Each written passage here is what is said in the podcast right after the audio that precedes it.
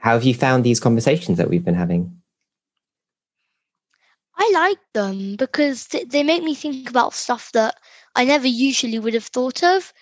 So, like, I've thought about what if everyone could mind read, but I've never thought that deep into it. I always thought it was a really good thing, but now I've been thinking really deep into it. But then, like, some of the questions are a bit hard to answer, but then I like that because they're challenging. And, like, sometimes the answer, like, to get to the answer, that's a bit challenging. Right.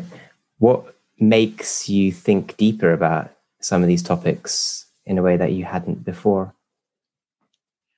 Well,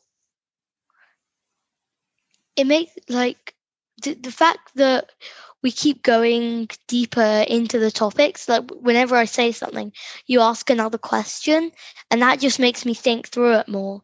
Also, like w- whenever I think these things, it's just crammed into a normal day, and this is just time to just think about that thing because I've thought about most of these things, but then they were just I could just think about them a couple of minutes a day, but now I've got a lot more time to think about one.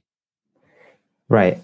And it only took us 10 minutes to have a particular conversation, but you're right. It's probably 10 minutes you wouldn't allocate to thinking in a certain way otherwise, right? Um, these moments are just fleeting throughout the day otherwise.